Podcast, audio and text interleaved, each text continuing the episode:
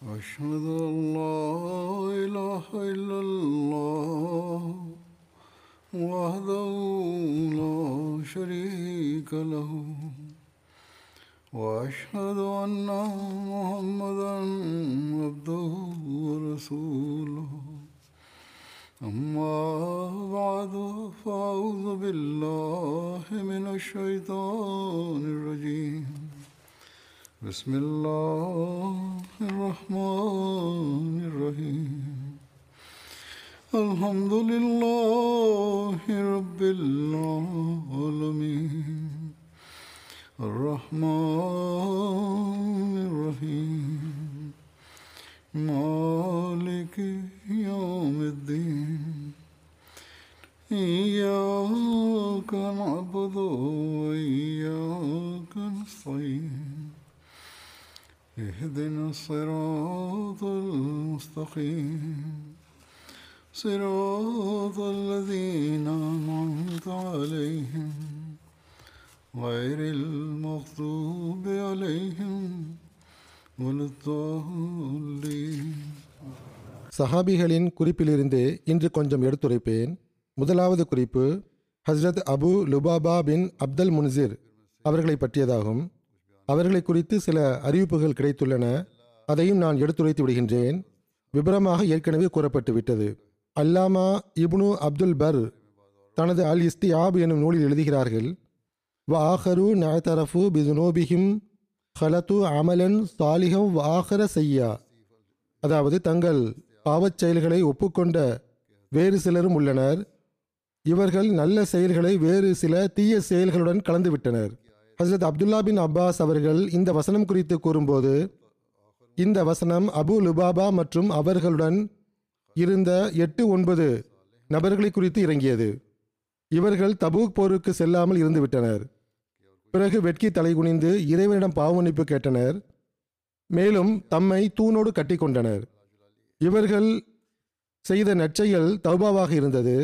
இவர்கள் செய்த தீய செயல் ஜிஹாதிலிருந்து பின்தங்கியதாக இருந்தது.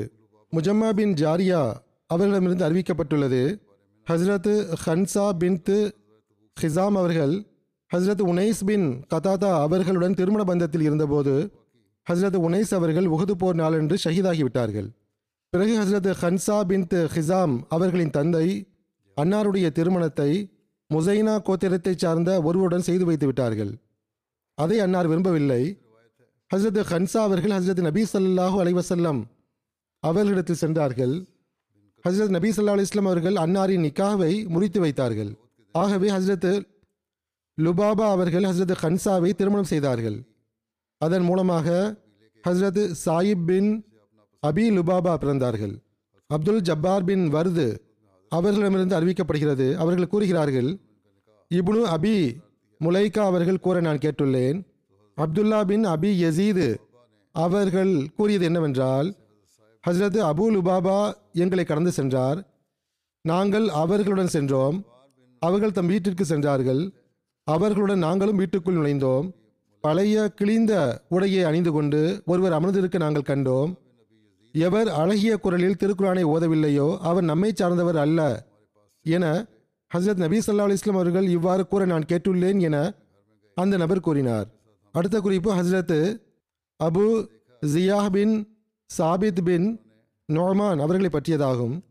ஓர் அறிவிப்பில் இவ்வாறு வருகிறது, ஹஸ்ரத் அபு ஜியா அவர்கள் ஹஸ்ரத் நபி ஸல்லல்லாஹு அலைஹி வஸல்லம் அவர்களுடன் பத்ர் போருக்காக புறப்பட்டார்கள். கல்லின் முனை குத்தியதால் கணுக்காலில் காயம் ஏற்பட்டது.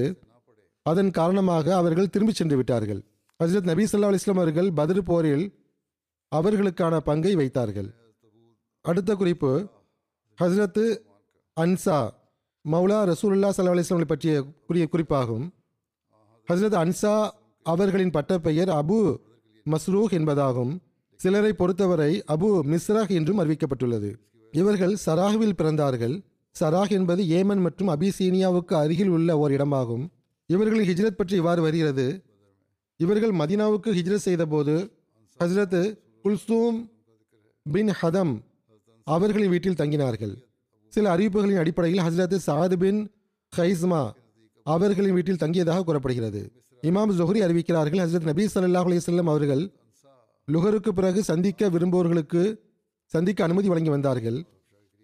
அந்த மக்களுக்காக ஹசரத் அன்சா அவர்கள் அனுமதி வாங்கி வந்தார்கள். சந்திக்க விரும்புவர்களுக்காக வீட்டுக்குள் தகவல் வழங்குவது அன்னாருடைய வேலையாக இருந்தது. அடுத்த குறிப்பு, ஹசரத் மர்சது பின் அபி மர்சது அவர்களை பற்றியதாகும். இம்ரான் பின் மன்னாக கூறுகிறார்கள், அபு மர்சத் மற்றும் அவர்களின் மகன் மர்சத் பின் அபி மர்சத் ஆகியோர் மதினாவுக்கு ஹிஜ்ரத் செய்தபோது இருவரும் ஹசரத் குல்சூம் பின் ஹதம் அவர்களின் வீட்டில் தங்கினார்கள். முஹம்மது பின் உமர் கூறுகிறார்கள், அன்னார் உஹது போரிலும் கலந்து கொண்டார்கள். ரஜி போர் நாளன்று அன்னார் ஷஹீதானார்கள். ஹசரத் மர்சது அவர்களின் ஒரு மகன் உனைஸ் பின் அபி மர்சது அல் கனவி என்போரை பற்றிய குறிப்பு கிடைக்கிறது. இவர்கள் அனஸ் என்றும் அழைக்கப்படுகிறார்கள். ஆனால் உனைஸ் என்ற பெயர் அதிகம் காண கிடைக்கிறது. இவர்கள் ஹசரத் நபி ஸல்லல்லாஹு அலைஹி வஸல்லம் அவர்களுடன் மக்கா வெற்றியின் போதும் ஹுனைன் போரிலும் பங்கு பெற்றார்கள். இப்னு ஹஜர் அவர்கள் ஹசரத் மர்சத் அவர்களின் ஷஹாதத் ஹிஜ்ரி 4 சஃபர் மாதத்தில் நடந்தது என்று குறிப்பிட்டுள்ளார்கள். அடுத்த குறிப்பு, ஹசரத் அபு மர்சது கன்னாஸ் பின் அல் ஹுசைன் கனவி அவர்களுடையதாகும். இவர்களின் பெயர் கன்னாஸ் ஆகும். தந்தை பெயர் ஹுசைன் பின் எர்மூ ஆகும். அன்னாருடைய பெயர் குறித்து கருத்து வேறுபாடு காணப்படுகிறது.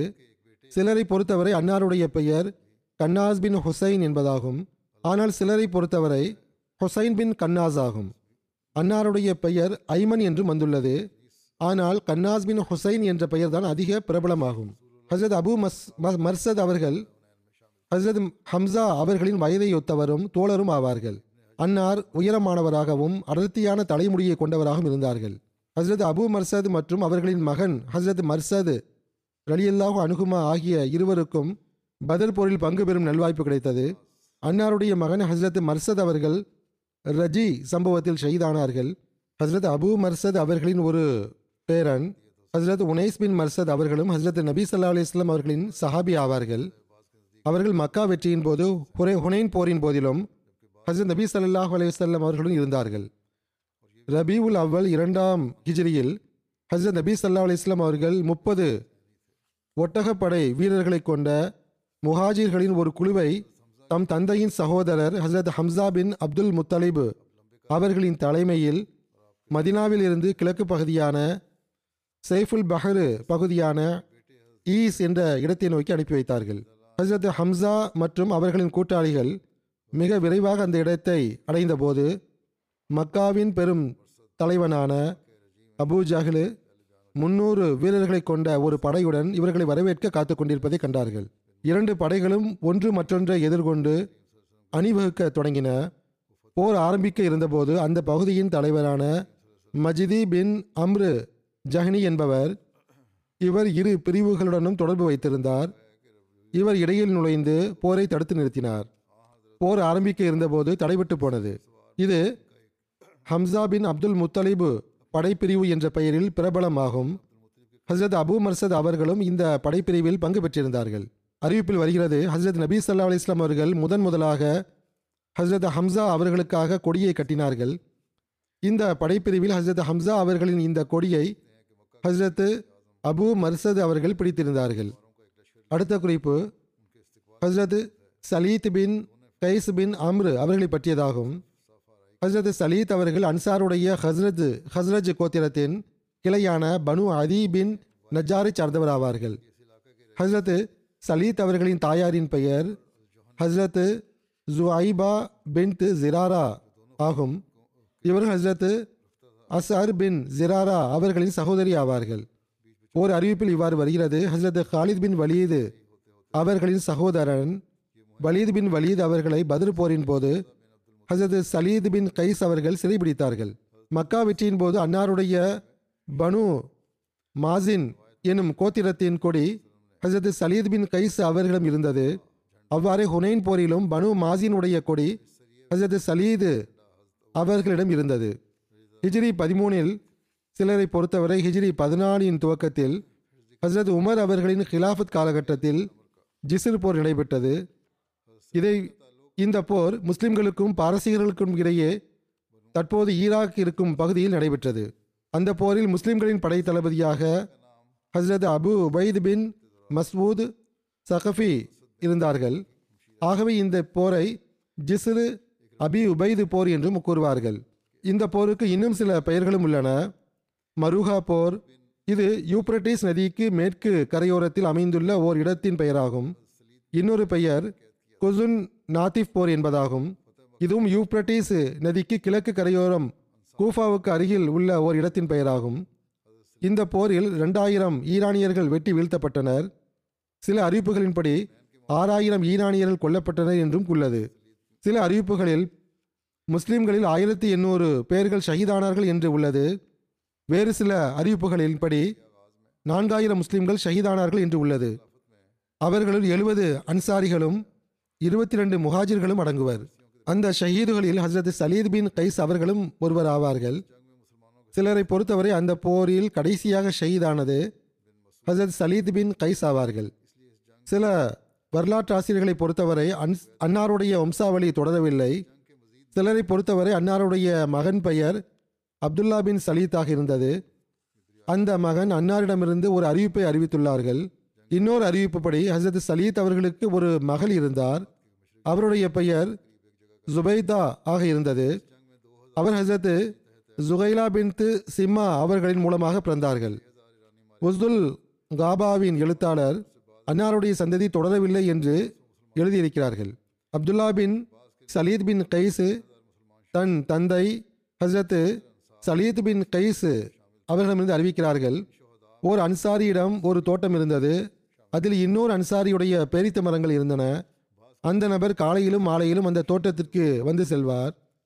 அவருடைய மரங்களில் எவையெல்லாம் தோட்டத்தின் சுவரோடு ஒட்டியுள்ளனவோ அவற்றின் பேரித்தம் பழங்களை தோட்டத்தின் உரிமையாளரான அன்சாரிக்கு கொடுக்குமாறு ஹஸ்ரத் நபி ஸல்லல்லாஹு அலைஹி வஸல்லம் அவர்கள் அந்த நபருக்கு கட்டளையிட்டார்கள்.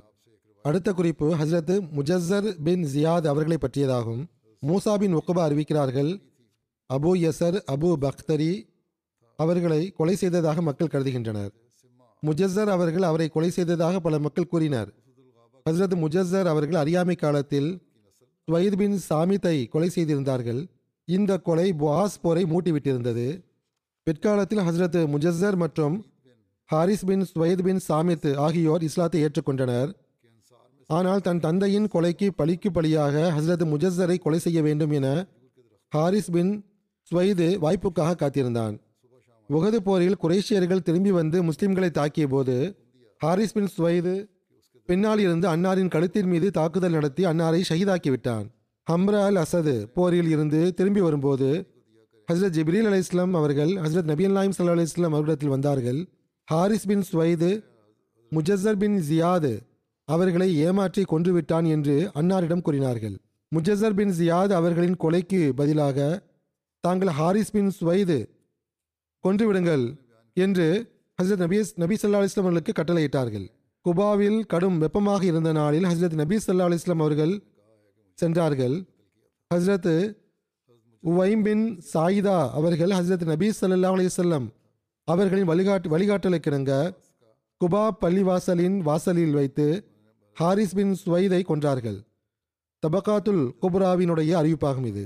அடுத்த குறிப்பு ஹஸ்ரத் ரிஃபா பின் ராஃபி பின் மாலிக் பின் அஜிலான் அவர்களுடையதாகும். ஹஸ்ரத் ரிஃபா பின் ராஃபி அவர்கள் இஸ்லாத்தை ஏற்றுக்கொண்ட சம்பவம் இவ்வாறு எடுத்துரைக்கப்பட்டுள்ளது.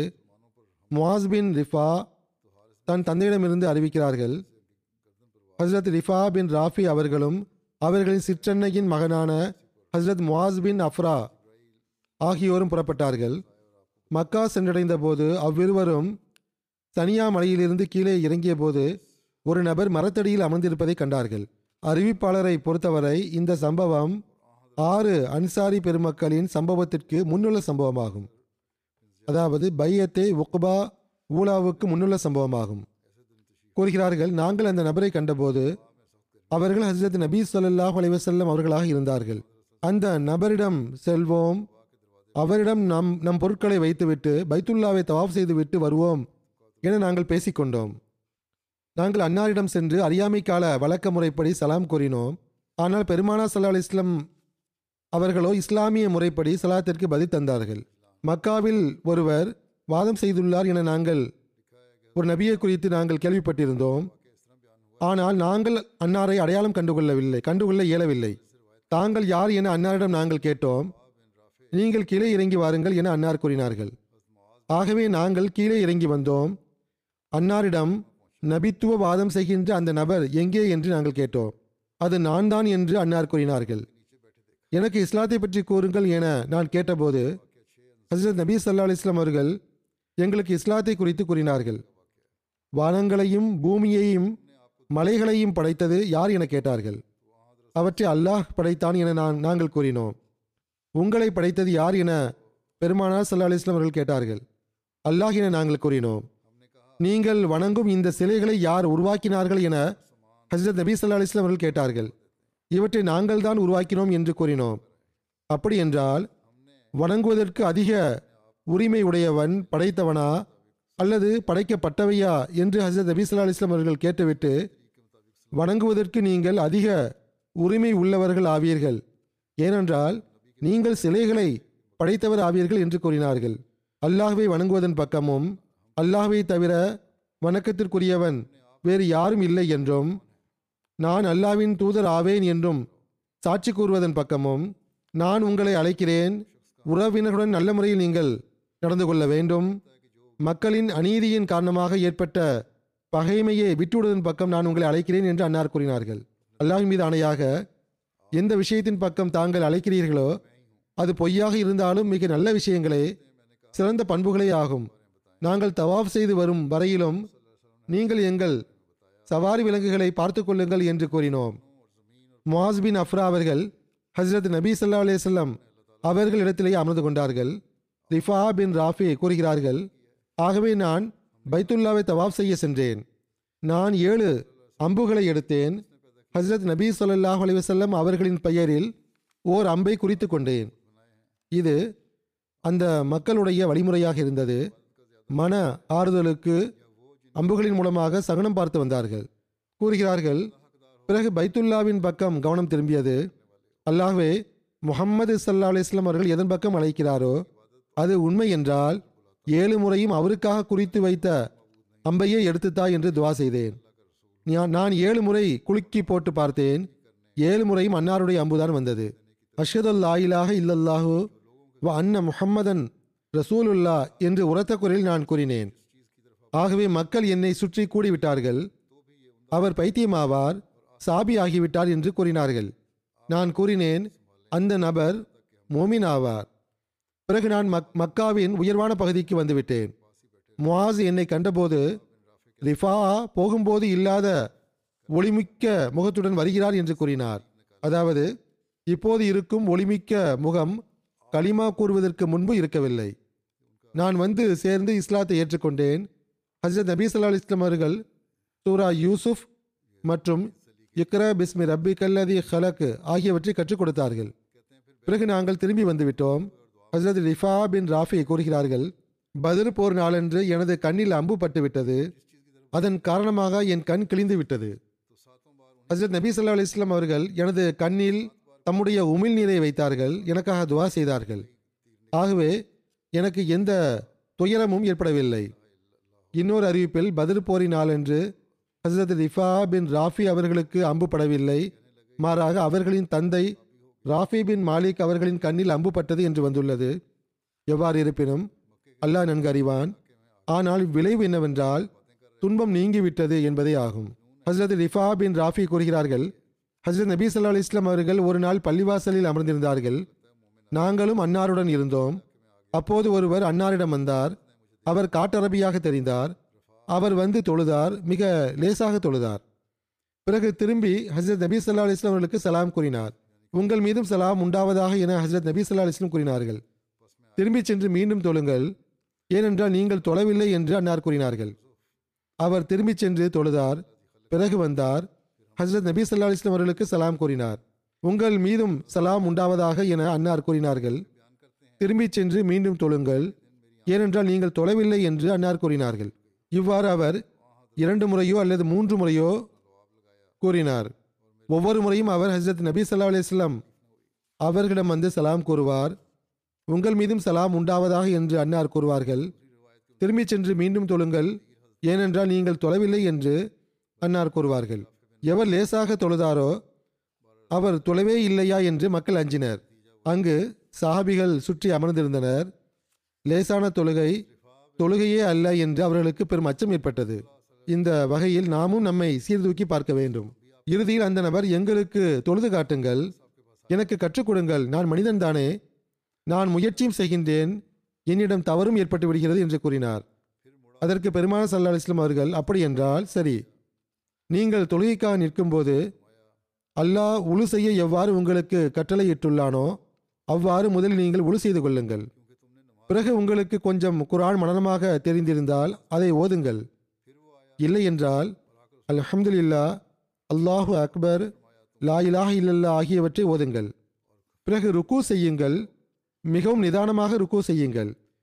அதன் பிறகு முற்றிலும் நேராக நின்று கொள்ளுங்கள். பிறகு சஜிதா செய்யுங்கள், மிகவும் மிதமான முறையில் சஜிதா செய்யுங்கள். பிறகு அமருங்கள், மிகவும் நிதானமாக அமருங்கள். பிறகு எழுந்திரியுங்கள். இவ்வாறு நீங்கள் செய்துவிட்டால் உங்களது தொழுகை முழுமை பெற்றுவிட்டது. ஆனால் நீங்கள் அதில் ஏதேனும் குறைவை ஏற்படுத்தி கொண்டால் உங்கள் தொழுகையில் அதே அளவு குறைவு ஏற்பட்டுவிட்டது என பொருளாகும் என்று கூறினார்கள். ஹஸ்ரத் ரிஃபா பின் ராஃபி அவர்களிடமிருந்து அறிவிக்கப்பட்டுள்ளது, அவர்கள் ஹஸ்ரத் நபி ஸல்லல்லாஹு அலைஹி வஸல்லம் அவர்களுக்கு அருகில் அமர்ந்திருந்தார்கள்.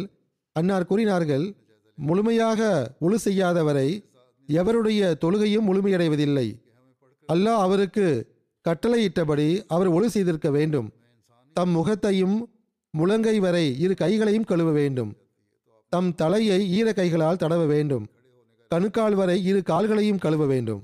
இன்னொரு அறிவிப்பில் இந்த சம்பவம் ஹஸ்ரத் ரிஃபா பின் ராஃபி அவர்களிடமிருந்து அறிவிக்கப்பட்டுள்ளது. அவர்கள் கூறினார்கள், நீங்கள் கிபிலாவை பார்த்து நிற்கும்போது அல்லாஹு அக்பர் என கூறுங்கள், சூரா ஃபாத்திஹா ஓதுங்கள். அதற்கு பிறகு அல்லாஹ் நாடியவரை உங்களுக்கு எந்த அளவு திருக்குரான் மனமாக தெரியுமோ அதுவரை அல்லது நீங்கள் விரும்பும் வரை நீங்கள் ஓதுங்கள். நீங்கள் ருக்கு செய்யும்போது உங்கள் இரு உள்ளங்கைகளையும் உங்களின் இரு கால் முட்டுகளின் மீது வைத்து முதுகை நேராக வைத்துக் கொள்ளுங்கள். நீங்கள் சஜிதா செய்யும்போது நிதானமாக சஜிதா செய்யுங்கள். நீங்கள் சஜிதாவில் இருந்து தலையை உயர்த்தி அமரும்போது உங்களின் இடக்காலின் மீது அமர்ந்து கொள்ளுங்கள். அடுத்த குறிப்பு ஹஸ்ரத் உசைத் பின் மாலிக் பின் ரபியா அவர்களுடையதாகும். உஸ்மான் பின் உபைதுல்லா அவரிடமிருந்து அறிவிக்கப்பட்டுள்ளது, நான் அபு உசைத் அவர்களை கண்டுள்ளேன். அவர் தம் தாடியில் மஞ்சள் நிறம் பூசி வந்தார்கள். இப்னு இஸ்ஹா கூறுகிறார், அபு உசைத் பின் மாலிக் பின் ரபியா அவர்கள் பத்ர் போரில் கலந்து கொண்டார்கள். அவர்களின் கடைசி காலத்தில் அவர்களின் கண் பார்வை போனபோது அவர்கள் கூறினார்கள், இன்று நான் பத்ர் மைதானத்தில் இருந்தால் எனது பார்வையும் சரியானதாக இருக்குமென்றால் வானவர்கள் வெளிப்பட்ட அந்த பள்ளத்தாக்கி நான் உங்களுக்கு காட்டியிருப்பேன். எனக்கு அதில் கொஞ்சம் கூட சந்தேகமோ யூகமோ கிடையாது என்று கூறினார்கள். அபு உசைத் பின் மாலிக் பின் ரபியா சாயிதா அவரிடமிருந்து அறிவிக்கப்பட்டுள்ளது, அவர்கள் கூறுகிறார்கள், நாங்கள் ஹஜ்ரத் நபி ஸல்லல்லாஹு அலைஹி வஸல்லம் அவர்களின் அருகில் அமர்ந்திருந்தோம். அப்போது பனு சல்மாவை சார்ந்த ஒரு நபர் அன்னாரிடம் வந்தார். அவர், யா ரசூலல்லா, என் தாய் தந்தையர் இறந்துவிட்ட பிறகும் அவர்களுடன் நல்ல முறையில் பரிமாறக்கூடிய தேவை உள்ளதா என்று கேட்டார். ஹஸ்ரத் நபி ஸல்லல்லாஹு அலைஹி வஸல்லம் அவர்கள், ஆம், அவர்களுக்காக துஆ செய்யுங்கள், அவர்களுக்காக பாவ மன்னிப்பு கேளுங்கள், அவர்களுக்கு பிறகு அவர்களின் வாக்குறுதிகளை பூர்த்தி செய்யுங்கள், அவர்கள் இருவரின் உறவினர்களுடன் கருணையுடன் நடந்து கொள்ளுங்கள், அவர்களை இணைத்து வையுங்கள், அவர்களின் நண்பர்களுக்கு கண்ணியம் அளியுங்கள்.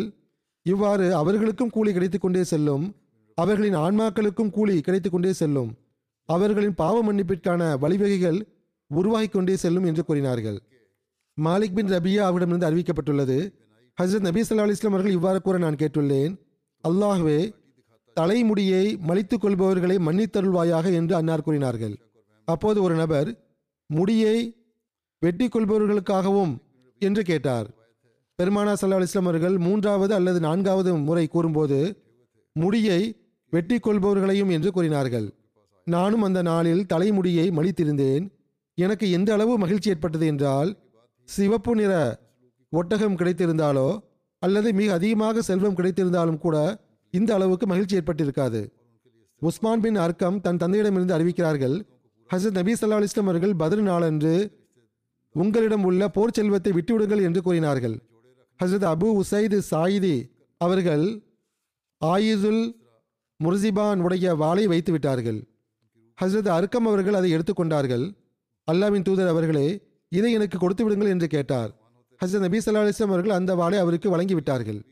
அடுத்த குறிப்பு ஹஸ்ரத் அப்துல்லா பின் அப்துல் அசது அவர்களுடையதாகும். ஓர் அறிவிப்பில் வருகிறது, முஹம்மது பின் அம்மாரா கூறுகிறார்கள், மக்காவில் இருந்து ஹிஜ்ரத் செய்து மதினா வந்தவர்களுள் Abu Salma bin Abdul Asad அவர்கள் அனைவரையும் விட முதலாவது நபராக இருந்தார்கள். அவர்கள் முஹர்ரம் 10 அன்று மதினா வந்தார்கள். ஹஸ்ரத் நபி ஸல்லல்லாஹு அலைஹி வஸல்லம் அவர்களோ ரபியுல் அவ்வல் 12 அன்று மதினா வந்தடைந்தார்கள். முதலாவதாக வந்த முஹாஜிர்கள் பனு அம்ரு பின் அவுஃபில் தங்கினார்கள். கடைசியாக வந்த முஹாஜிர்களுக்கும் இவர்களுக்கும் இடையே 2 மாத இடைவெளி இருந்தது. ஹஸ்ரத் உம்மு சல்மா கூறுகிறார்கள், ஹஸ்ரத் அபு சல்மா அவர்கள் மதினா ஹிஜ்ரத் செய்த போது குபாவில் ஹஸ்ரத் முபஷிர் பின் அப்துல் முன்சீர் அவர்களின் வீட்டில் தங்கினார்கள். ஹஸ்ரத் நபி ஸல்லல்லாஹு அலைஹி வஸல்லம் அவர்கள் Hazrat Abu Salma bin Abdul Asad மற்றும் சாத் பின் ஹைஸ்மா ஆகியோருக்கிடையே சகோதர பந்தத்தை ஏற்படுத்தினார்கள். பனு தேயை சார்ந்த ஒருவர் தன் சகோதரரின் மகளை சந்திக்க மதினா வந்தபோது ஹஸ்ரத் நபி ஸல்லல்லாஹு அலைஹி வஸல்லம் அவர்களை சந்தித்து ஹுவைலித் உடைய மகன்களான துலைகாவும் சல்மாவும் தம் சமுதாயத்திலும் தம் நட்பு கோத்திரங்களிலும் சுற்றுகிறார்கள், மேலும் தம் சமுதாயத்தையும் அம்மக்களையும் நபி ஸல்லல்லாஹு அலைஹி வஸல்லம் அவர்களுக்கு எதிராக தூண்டிவிட்டு போர் செய்ய ஆயத்தப்படுத்துகிறார்கள் என்ற செய்தியை அந்த நபர் கூறினார். ஆகவே ஹஸ்ரத் நபி ஸல்லல்லாஹு அலைஹி வஸல்லம் அவர்கள் அபு சல்மா அதாவது அப்துல்லா பின் அப்துல் அசத் அவர்களை அழைத்து பனு அசதை அழிப்பதற்காக 150 முஹாஜிர்கள் மற்றும் அன்சாரை கொண்ட படையுடன் அனுப்பி வைத்தார்கள். அவர்களுக்கு ஒரு கொடியை தயார் செய்து கொடுத்தார்கள். பனு அசதை குறித்து தகவல் அளித்த அந்த நபரை வழிகாட்டியாக உடன் அனுப்பி வைத்தார்கள். ஹஸ்ரத் நபி ஸல்லல்லாஹு அலைஹி வஸல்லம் அவர்கள் ஹஸ்ரத் அபு சல்மா அவர்களுக்கு கட்டளை வழங்கியவாறு கூறினார்கள், பனு அசதின் பகுதியை அடைந்து அங்கு முகாமிடும் வரை நீங்கள் முன்னேறி கொண்டே செல்லுங்கள். அவர்கள் தம் படையுடன் உங்களை எதிர்கொள்ளும் முன் நீங்கள் அவர்களை தாக்கிவிடுங்கள். ஆகவே இந்த கட்டளை கிடங்கு ஹஸ்ரத் அபு சல்மா அவர்கள் மிக விரைவாக இரவு பகலாக பயணம் செய்து பொது பாதைகளை தவிர்த்து முன்னேறினார்கள். பனு அசதுக்கு இவர்கள் முன்னேறி வரும் செய்தி கிடைப்பதற்கு முன்பு இவர்கள் திடீரென அவர்களுக்கு அருகில் சென்று விட்டார்கள். பனு அசது மக்களுக்கு இவர்கள் முன்னேறி வரும் செய்தி கிடைப்பதற்கு முன்பு இவர்கள் திடீரென அவர்களுக்கு அருகில் சென்று விட்டார்கள். முன்னேறி செல்லும் போது பனு அசதின் ஒரு நீர்ச்சுனையை அடைந்தார்கள். கால்நடை பண்ணைகளின் மீது தாக்குதல் நடத்தி அவர்களின் மேய்ப்பர்கள் 3 பேரை பிடித்து விட்டார்கள். மற்ற அனைத்து மக்களும் உயிரை காப்பாற்றிக் கொண்டு தப்பி ஓடுவதில் வெற்றி பெற்று விட்டனர். ஹஸ்ரத் அபு சல்மா அவர்கள் தம் படைப்பிரிவை 3 பகுதியாக பிரித்தார்கள். ஒரு பகுதியை தம்மிடம் வைத்துக் கொண்டு மற்ற 2 பகுதியை இங்கொன்று அங்கொன்றுமாக அனுப்பி வைத்தார்கள். அவர்கள் இன்னும் சில ஒட்டகங்களையும் ஆடுகளையும் பிடித்து கொண்டு வந்தார்கள். ஆனால் எந்த ஒரு மனிதரையும் பிடிக்க முடியவில்லை. அதன் பிறகு ஹஸ்ரத் அபு சல்மா அவர்கள் மதினா திரும்பிவிட்டார்கள். சீரத் ஹல்பியாவுடைய மேற்கோளாகும் இது. அம்ரு பின் சல்மா கூறுகிறார்கள், ஹஸ்ரத் அபு சல்மா அவர்கள் பத்ரு, உஹத் ஆகிய போர்களில் பங்கு பெற்றார்கள். அபு உசாமா ஜோஷ்மி என்பவன் உஹது போரில் அன்னாரை காயப்படுத்தினான். ஹஸ்ரத் அபு சல்மா அவர்களின் புஜத்தில் ஈட்டியை கொண்டு தாக்கினான். ஹஸ்ரத் அபு சல்மா அவர்கள் 1 மாதம் வரை அந்த காயத்திற்கு சிகிச்சை மேற்கொண்டு வந்தார்கள். வெளிப்படையாக அந்த காயம் சரியாகிவிட்டது, காயம் மூடிவிட்டது. அக்காயத்தின் சீர்கேடை யாரும் அடையாளம் காண இயலவில்லை. ஹிஜ்ரத்தின் 35வது மாதத்தில் ஹஸ்ரத் நபி ஸல்லல்லாஹு அலைஹி வஸல்லம் அவர்கள் முஹர்ரம் மாதத்தில் ஒரு போர் பணிக்காக கதன் பின் பனு அசதை நோக்கி அவர்களை அனுப்பி வைத்தார்கள். கதன் என்பது உனைசா, நஜது மற்றும் கைபர் ஆகியவற்றுக்கு நடுவில் உள்ள ஒரு மலையாகும். அதற்கு வடக்கு பகுதியில் பனு அசது பின் ஹுசைமா குடியிருந்தார்கள். எவ்வாறு இருப்பினும் 10 இரவுகளையும் விட அதிகமாக அவர்கள் மதினாவை விட்டு வெளியில் இருந்துவிட்டு திரும்பிய போது அவர்களின் காயம் மோசமானது. அவர்கள் நோய்வாய்ப்பட்டார்கள். ஹிஜ்ரி 4 ஜமாதியுல் ஆஹர் 3ஆம் நாளன்று அவர்கள் வஃபாத் ஆனார்கள். அபு கிலாபா அவர்களிடமிருந்து அறிவிக்கப்பட்டுள்ளது, ஹஸ்ரத் நபி ஸல்லல்லாஹு அலைஹி வஸல்லம் அவர்கள் Hazrat Abu Salma bin Abdul Asad அவர்களை நலம் விசாரிக்க சென்றார்கள். ஹஸ்ரத் நபி ஸல்லல்லாஹு அலைஹி வஸல்லம் அவர்களின் வருகையுடனேயே இவர்களின் உயிர் பிரிந்து விட்டது. அறிவிப்பாளர் கூறுகிறார், அதற்கு அங்கிருந்த பெண்கள் ஏதோ கூறினார்கள். அப்போது ஹஸ்ரத் நபி ஸல்லல்லாஹு அலைஹி வஸல்லம் அவர்கள், ஒன்றும் கூறாதீர்கள், உங்கள் உயிர்களுக்கு நன்மையை தவிர வேறு எந்த பிரார்த்தனையும் செய்ய வேண்டாம். ஏனெனில் வானவர்கள் இறந்தவரின் அருகில் இருப்பார்கள் அல்லது இறந்தவரின் குடும்பத்திற்கு அருகில் இருப்பார்கள். அவர்கள் அம்மக்களின் பிரார்த்தனைக்கு ஆமீன் என்று கூறுவார்கள். ஆகவே தமக்காக நன்மையை தவிர வேறு எந்த துவாவும் கேட்காதீர்கள் என்று கூறினார்கள். இவ்வாறு கூச்சலிட்டு அழுவதை ஒப்பாரி என்று கூறுவார்கள். அச்செயலை செய்யக்கூடாது. பிறகு கூறுகிறார்கள், அல்லாஹ்வே அவர்களுக்காக அவர்களின் கபரை விரிவுபடுத்துவாயாக, அவர்களுக்காக அதில் ஒளியை ஏற்படுத்துவாயாக, அவர்களின் ஒளியை அதிகரிக்க செய்வாயாக, அவர்களின் பாவத்தை மன்னிப்பாயாக. அல்லாஹ்வே நேர்வழி பெற்ற மக்களுள் அவர்களின் அந்தஸ்தை உயர்த்துவாயாக, அவர்கள் விற்று சென்றவர்களுள் நீ அவர்களின் பிரதிநிதியாக ஆகிவிடுவாயாக, எங்களையும் அவர்களையும் மன்னித்தருள்வாயாக ரப்புல் ஆலமீனே என்று அன்னார் துவா செய்தார்கள். பிறகு கூறினார்கள், உயிர் பிரியும் போது பார்வை அதன் பின்னே செல்லும், அவருடைய கண்கள் திறந்திருக்க நீங்கள் காண்பதில்லையா என்று கேட்டார்கள். அடுத்த குறிப்பு ஹஸ்ரத் ஹல்லாத் பின் ராஃபி அஸ்துர்கி அவர்களுடையதாகும். இவர்கள் அன்சாரி ஆவார்கள். இவர்கள் அன்சாருடைய பனு ஹஸ்ரஜ் கோத்திரத்தின் கிளையான அஜிலானைச் சேர்ந்தவர்கள் ஆவார்கள்.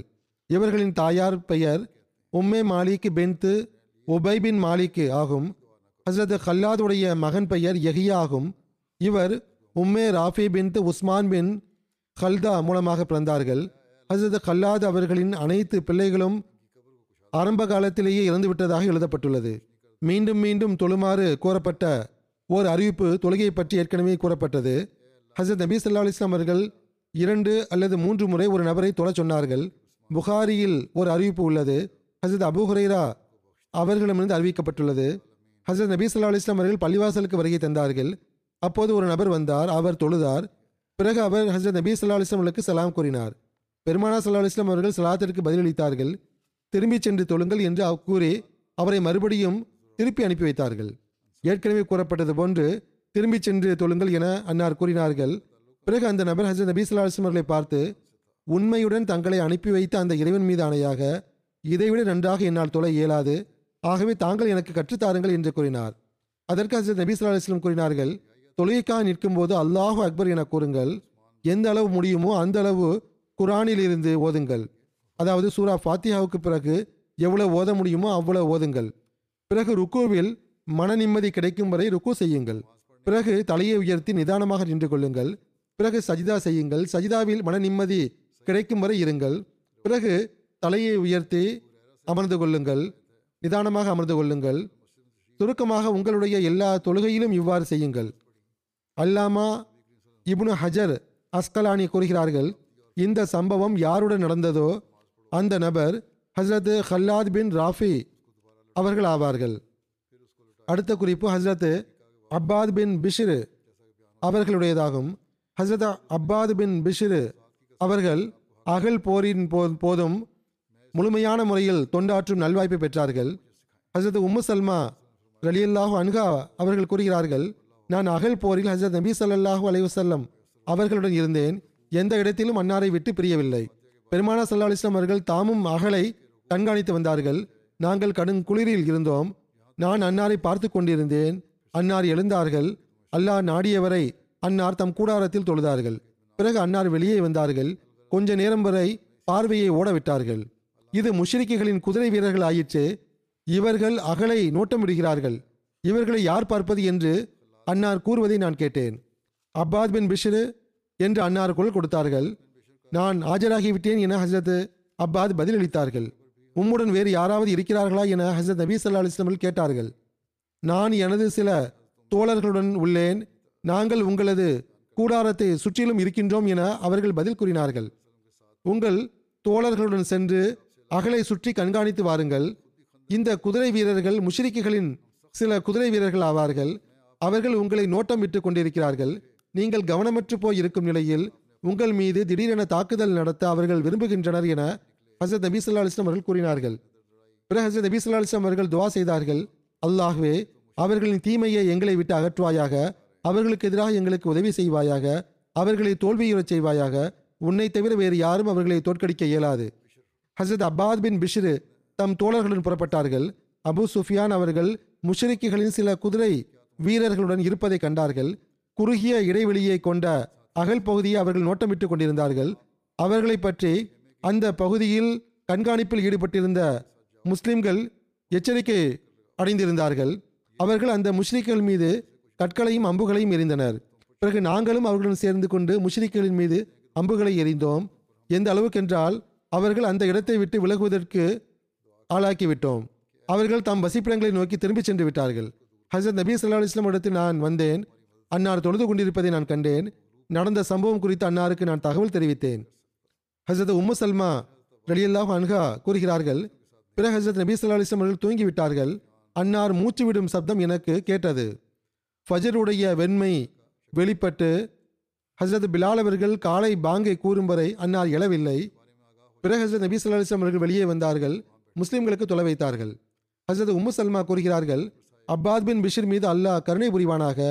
ஹசரத் நபீ ஸல்லல்லாஹு அலைஹி வஸல்லம் அவர்களின் சஹாபிகளில் அனைவரையும் விட அதிகமாக அன்னாருடைய கூடாரத்துடன் அவர்கள் ஒன்று இருந்தார்கள். எப்போதும் அதை பாதுகாத்து வந்தார்கள். ஹசரத் ஆயிஷா கூறுகிறார்கள், அன்சாரில் 3 நபர்கள் தம் மேன்மையில் நிகரற்றவர்களாக இருந்தார்கள். உசைத் பின் ஹுசைர், ஹசரத் சாயித் பின் முவாஸ், ஹசரத் அப்பாத் பின் பிஷிர் ஆகியோர். கிப்லா மாற்றம் குறித்த அறிவிப்பில் ஹசரத் அப்பாத் பின் பிஷிர் அவர்களின் பெயரும் இடம்பெற்றுள்ளது. ஹசரத் துவைலா ரலியல்லாஹு அன்ஹா அவர்கள் அறிவிக்கிறார்கள், நாங்கள் பனு ஹாரிசாவில் லுகர் அல்லது அசர் தொழுகையை தொழுது கொண்டிருந்தோம். பைத்துல் மக்தஸை நோக்கி 2 ரக்காத்துகள் தொழுதிருந்தோம். அப்போது ஒரு நபர் வந்தார். கிப்லா மஸ்ஜித் ஹராமாக ஆகிவிட்டது என அவர் கூறினார். அவர்கள் கூறுகிறார்கள், பிறகு நாங்கள் இடத்தை மாற்றிக்கொண்டோம். ஆண்கள் பெண்களின் பக்கத்திற்கு மாறிக்கொண்டார்கள். பெண்கள் ஆண்களின் பக்கத்திற்கு மாறிவிட்டார்கள். ஓர் அறிவிப்பின் அடிப்படையில் அந்த தகவலை கூறிய நபரின் பெயர், அந்த நபர் பனு ஹாரிசாவை சார்ந்த ஹசரத் அப்பாத் பின் பிஷிர் பின் கைசி ஆகும் என்று வந்துள்ளது. இன்னொரு கூற்றின் அடிப்படையில் அந்த நபர் பனு அப்துல் அஷலை சார்ந்த அப்பாத் பின் பிஷிர் பின் வஹஷ் ஆகும் என்று வந்துள்ளது. ஹுதைபியா சமாதான உடன்படிக்கையின் போது மக்கத்து குறைஷிகளின் சார்பாக சுஹைல் பின் அம்ரு என்பவன் ஹசரத் நபீ ஸல்லல்லாஹு அலைஹி வஸல்லம் அவர்களுடன் பேச்சுவார்த்தை நடத்த வந்திருந்தான். அப்போதும் கூட ஹசரத் அப்பாத் பின் பிஷிர் அவர்கள் ஹசரத் நபீ ஸல்லல்லாஹு அலைஹி வஸல்லம் அவர்களுக்கு அருகில் கவச உடை அணிந்து நின்று கொண்டிருந்தார்கள். அன்னாருடன் ஹசரத் சல்மா பின் அஸ்லம் என்ற இன்னொரு சஹாபியும் இருந்தார்கள். பேச்சுவார்த்தை நடந்து கொண்டிருக்கும் போது சுஹைலுடைய குரல் உயர்ந்த போது ஹசரத் அப்பாத் பின் பிஷிர் அவர்கள் அவனை பார்த்து, ஹசரத் நபீ ஸல்லல்லாஹு அலைஹி வஸல்லம் அவர்களுக்கு முன் உன் குரலை தாழ்த்துவீராக என்று கூறினார்கள். ஹசரத் அப்பாத் பின் பிஷிர் அவர்கள் எல்லா போர்களிலும் முன்னால் இருந்தார்கள். உயைனா பின் ஹிஸ்னு ஃபசாரி என்பவன் பனு கதுஃபானுடைய சிலருடன் சேர்ந்து காபா மீது தாக்குதல் நடத்தினான். அங்கு ஹசரத் நபீ ஸல்லல்லாஹு அலைஹி வஸல்லம் அவர்களின் பெண் ஒட்டகங்கள் மேய்ந்து வந்தன. அவை பால் தரக்கூடியவையாக இருந்தன. ஒட்டகங்களை கண்காணிக்கும் பணியில் நியமிக்கப்பட்ட நபரை அவர்கள் கொன்றுவிட்டு அவருடைய மனைவியையும் ஹசரத் நபீ ஸல்லல்லாஹு அலைஹி வஸல்லம் அவர்கள் ஒட்டகங்களையும் உடன் அழைத்து சென்று விட்டார்கள். இந்த செய்தி மதினாவை அடைந்த போது குதிரை வீரர்கள் ஹசரத் நபீ ஸல்லல்லாஹு அலைஹி வஸல்லம் அவர்களிடத்தில் ஒன்று கூடினார்கள். அறிவிப்பில் இவ்வாறு வருகிறது, அன்சாரில் ஹசரத் மிக்தாத் பின் அஸ்வத் ரலியல்லாஹு அன்ஹு அவர்களுக்கு பிறகு அனைவரையும் விட முதலாவது நபராக ஹசரத் அப்பாத் பின் பிஷிர் ரலியல்லாஹு அன்ஹு அவர்கள் ஹசரத் நபீ ஸல்லல்லாஹு அலைஹி வஸல்லம் இடத்தில் வந்தார்கள். இது கருது சண்டை என்ற பெயரில் பிரசித்தி பெற்றிருந்தது. இதன் விபரம் புகாரியிலும் வந்துள்ளது. யசீத் பின் அபி உபைஸ் அவர்களிடமிருந்து அறிவிக்கப்படுகிறது. அவர்கள் கூறுகிறார்கள், நான் இதை சல்மா பின் அக்வாவிடமிருந்து கேட்டுள்ளேன். அவர்கள் இவ்வாறு கூறி வந்தார்கள், நான் ஃபஜர் தொழுகையின் பாங்கிற்கு முன்பு மதினாவிலிருந்து வெளியேறி காபாவை நோக்கி சென்றேன். ஹசரத் நபீ ஸல்லல்லாஹு அலைஹி வஸல்லம் அவர்கள் பால் கறக்கும் முட்டகங்கள் ஜீ கர்து எனுமிடத்தில் மேய்ந்து கொண்டிருந்தன. கூறுகிறார்கள், அப்துல் ரஹ்மான் பின் அவுஃபுடைய ஒரு மகனை வழியில் நான் சந்தித்தேன். ஹசரத் நபீ ஸல்லல்லாஹு அலைஹி வஸல்லம் அவர்களின் பெண் ஒட்டகங்களை கொண்டு சென்று விட்டார்கள் என கூறினார். யார் கொண்டு சென்றார்கள் என கேட்டேன். கதுஃபானை சார்ந்தவர்கள் என்று கூறினார். இதை கேட்டவுடனேயே நான் யா சபா என்று 3 முறை உரத்த குரலில் கூறினேன். மதினாவின் 2 பாறை சமவெளியில் வசித்த மக்களுக்கு நான் குரலை எட்ட வைத்து விட்டேன். பிறகு நான் வேக வேகமாக ஓடிச் சென்றேன். எந்த அளவுக்கென்றால் அந்த வழிப்பறி கொள்ளையர்களை அடைந்து விட்டேன். அவர்கள் அந்த கால்நடைகளுக்கு தண்ணீர் புகட்ட ஆரம்பித்திருந்தார்கள். நான் அம்பை கொண்டு அவர்களை குறிவைத்தேன். நான் நல்ல வில்லாளியாக இருந்தேன். மேலும் போரில் கூறப்படும் கவிதையை நான் கூறிக்கொண்டிருந்தேன். அதாவது, நான் அக்வாவுடைய மகனாவேன். பாலூட்டியவர்கள் யாருக்கு பாலூட்டினார்கள் என்று இன்று தெரிந்துவிடும். நான் இடி முழக்கத்தை போன்று இந்த கவிதையை கூறிக்கொண்டிருந்தேன். எந்த அளவுக்கென்றால் அவர்களிடமிருந்து அனைத்து ஒட்டகங்களையும் விடுவித்து விட்டேன். மேலும் 30 போர்வைகளையும் அவர்களிடமிருந்து மீட்டு விட்டேன். நான் அந்த நிலையில் இருக்கும்போது ஹசரத் நபி ஸல்லல்லாஹு அலைஹி வஸல்லம் அவர்கள் மற்ற மக்களுடன் அங்கு வந்து சேர்ந்து விட்டார்கள். நான் ஹசரத் நபி ஸல்லல்லாஹு அலைஹி வஸல்லம் அவர்களிடம், இம்மக்கள் தாகத்துடன் உள்ளனர், நான் அவர்களை தண்ணீர் குடிக்க கூட அனுமதிக்கவில்லை, தாங்கள் இவர்களின் மக்களிடம் படைப்பிரிவை இப்போது அனுப்பி வையுங்கள் என்று கூறினேன். ஹசரத் நபி ஸல்லல்லாஹு அலைஹி வஸல்லம் அவர்கள், அக்வாவின் மகனே, நீ அவர்களை கட்டுப்பாட்டின் கீழ் கொண்டு வந்து விட்டாய், ஆகவே மென்மையாக நடந்து கொள் என்று கூறினார்கள். ஹசரத் அக்வா கூறுகிறார்கள், பிறகு நாங்கள் திரும்பி வந்தோம். ஹசரத் நபி ஸல்லல்லாஹு அலைஹி வஸல்லம் அவர்கள் தம் ஒட்டகத்தில் தமக்கு பின்னால் என்னை அமர வைத்தார்கள். அந்த நிலையிலே நாங்கள் மதினா வந்தடைந்தோம். அடுத்த குறிப்பு ஹசரத் ஹாத்திப் பின் அபி பல்தா அவர்களுடையதாகும். இவர்கள் 65 வயதில் ஹிஜ்ரி 30 மதினாவில் மரணமடைந்தார்கள். ஹசரத் உஸ்மான் அவர்கள் ஜனாசா தொலை வைத்தார்கள். இவர்களை குறித்து மேற்கொண்டு இவ்வாறு எழுதப்பட்டுள்ளது. ஹசரத் அபூபக்கர் அவர்களும் அன்னாரை முகௌகிஸிடம் எகிப்துக்கு அனுப்பி வைத்தார்கள். ஹசரத் அம்ரு பின் ஆஸ் அவர்கள் எகிப்து மீது தாக்குதல் தொடுக்கும் வரை இரு பிரிவினருக்கும் இடையில் நிலை பெற்றிருந்த ஓர் ஒப்பந்தத்தை வரையறுத்தார்கள். ஹசரத் ஹாத்திப் அவர்கள் அழகிய உடல் வடிவமைப்பை கொண்டவராக இருந்தார்கள். கொஞ்சமாக தாடி வைத்திருந்தார்கள். கழுத்து குனிந்தவாறு இருந்தது. குறைந்த உயரம் கொண்டவராகவும் தடித்த விரல்களை கொண்டவராகவும் இருந்தார்கள். யாக்கூபின் உத்துபா அறிவிக்கிறார்கள், ஹசரத் ஹாத்திப் அவர்கள் மரணமடைந்த நாளன்று 4000 திர்ஹமையும் விட்டு சென்றார்கள். அன்னார் தானிய வியாபாரியாக இருந்தார்கள். அன்னார் தம் சொத்தை மதினாவில் விட்டு சென்றிருந்தார்கள். ஹசரத் ஜாபீர் அவர்களிடமிருந்து அறிவிக்கப்படுகிறது, ஒருமுறை ஹாத்திபுடைய அடிமை ஹசரத் நபி ஸல்லல்லாஹு அலைஹி வஸல்லம் அவர்களிடம் வந்தான். அன்னாரை பற்றி புகார் அளிக்க வந்திருந்தான். அல்லாஹ்வின் தூதரே, நிச்சயமாக ஹாத்திப் நரகத்திற்கு செல்வார் என்று அவன் கூறினான். அதற்கு ஹசரத் நபி ஸல்லல்லாஹு அலைஹி வஸல்லம் அவர்கள், நீ பொய் கூறியுள்ளாய், அவர் ஒருபோதும் அதில் நுழைய மாட்டார். ஏனென்றால் அவர் பத்ர் யுத்தத்திலும் ஹுதைபியா சமாதான ஒப்பந்தத்திலும் கலந்து கொண்டார் என்று கூறினார்கள். ஹசரத் சயீத் பின் முசையப் கூறுகிறார்கள், ஹசரத் உமர் அவர்கள் ஹசரத் ஹாத்திப் அவர்களை கடந்து செல்லும் போது அவர் உலர் திராட்சை விற்று கொண்டிருந்தார். ஹசரத் உமர் அவரை பார்த்து, ஒன்று நீங்கள் விலையை உயர்த்தி விற்பனை செய்யுங்கள், அல்லது நமது கடை வீதியை விட்டு சென்று விடுங்கள் என்று கூறினார்கள். இமாம் ஷாஃபி அவர்களிடமிருந்து அறிவிக்கப்பட்டுள்ளது, காசிம் பின் முகமது கூறுகிறார்கள், ஹசரத் உமர் அவர்கள் ஈது மைதான கடைவீதியில் ஹசரத் ஹாத்திப் அவர்களை கடந்து சென்றார்கள். அவர்களுக்கு முன்னால் இரு கூடைகளில் உலர் திராட்சைகள் நிரம்பி இருந்தன. ஹசரத் உமர் அவர்கள் அவரிடம் விலை கேட்டபோது அவர் 2 ஒரு திர்ஹமுக்கு கொடுக்கிறேன் என்று கூறினார். ஹசரத் உமர் அவரிடம் கூறினார்கள், தாயிஃபிலிருந்து வரக்கூடிய குழுவை பற்றி என்னிடம் கூறப்பட்டது, அவர்கள் உங்கள் விலையை நம்புகிறார்கள் என்று கூறப்பட்டது. ஆகவே ஒன்று தாங்கள் விலையை அதிகப்படுத்துங்கள், அல்லது வீட்டில் அமர்ந்து கொண்டு எப்படி விரும்புகிறீர்களோ அந்த தொகைக்கு விற்றுக்கொள்ளுங்கள் என்று கூறினார்கள். ஹசரத் உமர் அவர்கள் வீட்டுக்கு வந்தடைந்த போது அதை குறித்து சிந்தித்தார்கள்.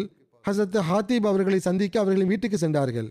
அவர்களிடம் சென்று, நான் உங்களிடம் கூறிய அனைத்து விஷயமும் என் சார்பாக எவ்வித வற்புறுத்தலும் கிடையாது, என் சார்பாக அது தீர்ப்பும் கிடையாது என்று கூறினார்கள். நகரவாசிகளின் நன்மைக்காக நான் அந்த விஷயங்களை கூறினேன். தாங்கள் விரும்பும் இடத்தில் விற்றுக்கொள்ளுங்கள், எந்த விலைக்கு வேண்டுமானாலும் விற்றுக்கொள்ளுங்கள் என்று ஹசரத் உமர் கூறினார்கள். ஹசரத் முஸ்லிமோர் ரலியல்லாஹு அன்ஹு அவர்கள் இது தொடர்பாக கூறுகிறார்கள், ஹசரத் நபி ஸல்லல்லாஹு அலைஹி வஸல்லம் அவர்களின் காலத்தில் மதீனாவில் பொருட்களின் விலை இஸ்லாமிய ஆட்சியின் கட்டுப்பாட்டில் இருந்தது. ஹதீஸில் வருகிறது, ஒருமுறை ஹசரத் உமர் அவர்கள் மதீனாவின் கடைவீதியில் சுற்றி கொண்டிருந்தார்கள். ஹாத்திப் பின் அபி பல்தா என்ற பெயருடைய ஒருவர் 2 உலர் திராட்சை வைத்திருந்தார். ஹசரத் உமர் அவர்கள் அவரிடம் விலையை கேட்டபோது 1 2 அளவு என்று அவர் கூறினார். இந்த விலை கடைவீதியின் பொதுவான விலையை விட மலிவானதாக இருந்தது. கடைவீதியில் இந்த அளவு மலிவான விலையில் விற்கக்கூடாது, உங்கள் வீட்டுக்கு சென்று விற்றுக்கொள்ளுங்கள் என ஹசரத் உமர் அவர்கள் கட்டளையிட்டார்கள். ஏனென்றால் அதனால் கடைவீதியின் விலை பாதிக்கப்படுகிறது, கடைக்காரர்கள் மீது மக்களுக்கு தப்பெண்ணம் உருவாகிறது. ஹசரத் முஸ்லிமோது அவர்கள் எழுதுகிறார்கள், மார்க்க சட்ட வல்லுநர்கள் இதை குறித்து பெரும் விவாதங்கள் செய்துள்ளனர்.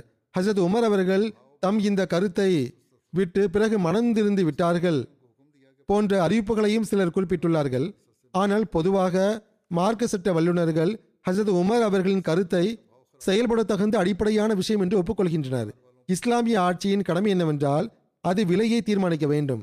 இல்லையெனில் சமுதாயத்தின் நட்பண்புகளிலும் நேர்மை தன்மையிலும் வேறுபாடு தோன்றிவிடும் என்று அவர்கள் எழுதியிருக்கிறார்கள். ஆனால் இங்கு ஒரு விஷயத்தை நினைவில் கொள்ள வேண்டியது அவசியமாகும். அது என்னவென்றால் சந்தைக்கு கொண்டு வரப்படும் பொருட்களை குறித்து தான் இங்கு கூறப்பட்டுள்ளது. எவை சந்தைக்கு கொண்டு வரப்படுவதில்லையோ, தனிப்பட்ட முறையில் விற்கப்படுகின்றதோ அவற்றை பற்றி இங்கு கூறப்படவில்லை. ஆகவே எவை சந்தைக்கு கொண்டு வரப்பட்டு விற்கப்படுகின்றனவோ அவற்றை குறித்து இஸ்லாத்தின் தெளிவான கட்டளை என்னவென்றால், எந்த ஒரு கடைக்காரரும் விலையை குறைக்கவோ அதிகரிக்கவோ செய்ய முடியாத வகையில் ஒரே விலை நிர்ணயிக்கப்பட வேண்டும். ஆகவே இதை வலுப்படுத்தும் வகையில் சில ஹதீசுகளையும் மார்க்கச் சட்ட வல்லுநர்கள் எடுத்து வைத்துள்ளனர். வியாபார போட்டியில் ஒருவர் மற்றவருக்கு நஷ்டம் இழைக்க முயற்சி செய்கின்றனர். ஆகவே ஒரே விலை நிர்ணயிக்கப்பட வேண்டும். ஹிஜ்ரி 5 பனு முஸ்தலிக்கு போரிலிருந்து திரும்பி வரும்போது ஹசரத் நபி ஸல்லல்லாஹு அலைஹி வஸல்லம் அவர்கள் நக்கை எனும் இடத்தை கடந்தார்கள். அங்கு பரந்த அளவில் இடத்தையும் புல்வெளியையும் கண்டார்கள், பல கிணறுகளையும் கண்டார்கள். அந்த கிணறுகளின் நீரை குறித்து அன்னாரை வினவிய போது, அல்லாஹ்வின் தூதர் அவர்களே, நாங்கள் கிணறுகளை புகழும்போது அவற்றின் நீர் குறைந்து விடுகிறது, வற்றி போய்விடுகிறது என்று கூறப்பட்டது. ஹசரத் நபி ஸல்லல்லாஹு அலைஹி வஸல்லம் அவர்கள் ஹசரத் ஹாத்திப் அவர்களிடம் ஒரு கிணறை தோண்டுமாறு கட்டளையிட்டார்கள். ஹசரத் நபி ஸல்லல்லாஹு அலைஹி வஸல்லம் அவர்கள் நக்கை எனும் அந்த இடத்தை மேய்ச்சல் இடமாக ஆக்குமாறு கட்டளையிட்டார்கள். ஹசரத் பிலால் பின் ஹாரிஸ் முஸ்னி அவர்களை அதை கண்காணிக்க நியமித்தார்கள். யா ரசூலல்லா, இந்த நிலத்தில் எந்த அளவு பகுதியை நான் மேய்ச்சல் நிலமாக ஆக்க வேண்டும் என ஹசரத் பிலால் கேட்டார்கள். ஹசரத் நபி ஸல்லல்லாஹு அலைஹி வஸல்லம் கூறினார்கள், காலை விடிந்த பிறகு உரத்த குரலை கொண்ட ஒரு நபரை நிறுத்துங்கள்.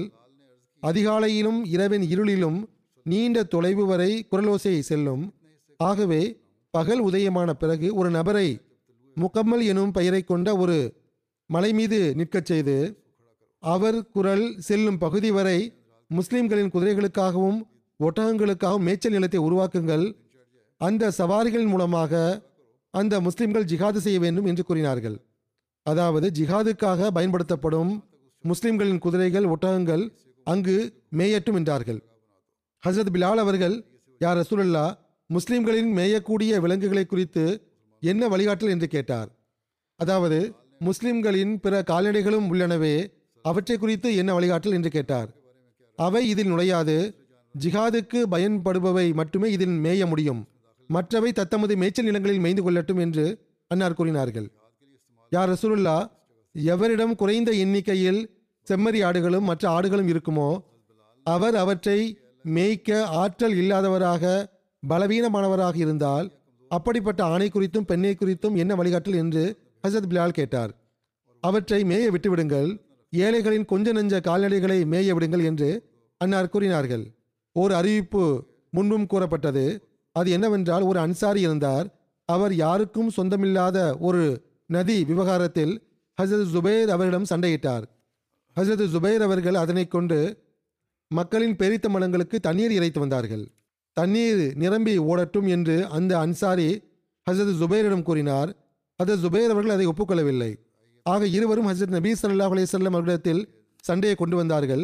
ஹசரத் நபி ஸல்லல்லாஹு அலைஹி வஸல்லம் அவர்கள் ஹசரத் ஜுபைர் அவரிடம், ஜுபைரே, நீங்கள் உங்கள் மரங்களுக்கு தண்ணீர் இறைத்துக் கொள்ளுங்கள், பிறகு உங்கள் அக்கம்பக்கத்தாருக்காக நீரை விட்டுவிடுங்கள் என்று கூறினார்கள். அந்த அன்சாரிக்கு கோபம் வந்துவிட்டது. தாங்கள் தீர்ப்பு வழங்கியதற்கான காரணம் இவர் உங்களின் தந்தையின் சகோதரியின் மகனாவார் என்று அவர் கூறினார். இதை கேட்டு ஹசரத் நபி ஸல்லல்லாஹு அலைஹி வஸல்லம் அவர்களது முகம் மாறிவிட்டது. ஹசரத் நபி ஸல்லல்லாஹு அலைஹி வஸல்லம் கூறினார்கள், ஜுபைரே, உங்கள் மரங்களுக்கு தண்ணீர் இறைத்துவிட்டு பிறகு தண்ணீரை தடுத்து நிறுத்தி கொள்ளுங்கள். எந்த அளவுக்கு என்றால் அது தடுப்புச் சுவர் வரை நிரம்பிவிடட்டும் என்று கூறினார்கள். ஹசரத் ஜுபைர் கூறுகிறார்கள், அல்லாஹ்வின் மீது ஆணையாக, பின்வரும் வசனம் அந்த நேரத்தில் தான் இறங்கியதாக நான் கருதுகிறேன். அதன் பொருள் என்னவென்றால், உம் இறைவன் மீது ஆணையாக, அவர்களுக்கு இடையே கருத்து வேறுபாட்டை ஏற்படுத்தும் விஷயங்களில் அவர்கள் உம்மை நீதிமானாக ஒப்புக்கொள்ளாதவரை அவர்கள் ஒருபோதும் நம்பிக்கையாளர்கள் கிடையாது. இது புகாரியுடைய அறிவிப்பாகும். இந்த ஹதீஸில் எந்த அன்சாரியை பற்றி கூறப்பட்டுள்ளதோ அவரை குறித்து விளக்க உரையில் கருத்து வேறுபாடு காணப்படுகிறது. தப்சீர் குர்துபி மகீவ நஹாசுடைய கூற்றுக்கிணங்க அந்த அன்சாரி ஹசரத் ஹாத்திப் பின் அபி பல்தா ஆவார்கள். ஆக இந்த குறிப்புகளை நான் இங்கு எடுத்துரைக்க இருந்தேன். கொஞ்சம் மீதம் இருக்கின்றன. அவற்றை இனிவரும் காலத்தில் எப்பொழுதாவது எடுத்துரைப்பேன், இன்ஷா அல்லாஹ்.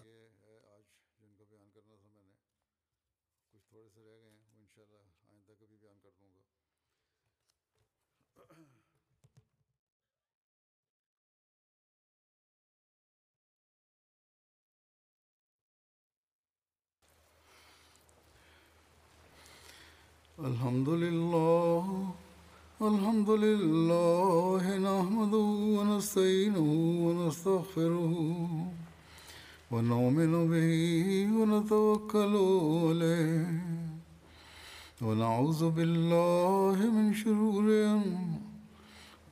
ونعوذ بالله من شرور أنفسنا ومن سيئات أعمالنا من يهده الله فلا مضل له ومن يضلله فلا هادي له ونشهد أن لا إله إلا الله ونشهد أن محمدا عبده ورسوله عباد الله رحمكم الله إن الله يأمر بالعدل والإحسان وإيتاء ذي القربى وينهى عن الفحشاء والمنكر والبغي يعظكم لعلكم تذكرون اذكروا الله يذكركم وادعوه يستجب لكم ولذكر الله أكبر.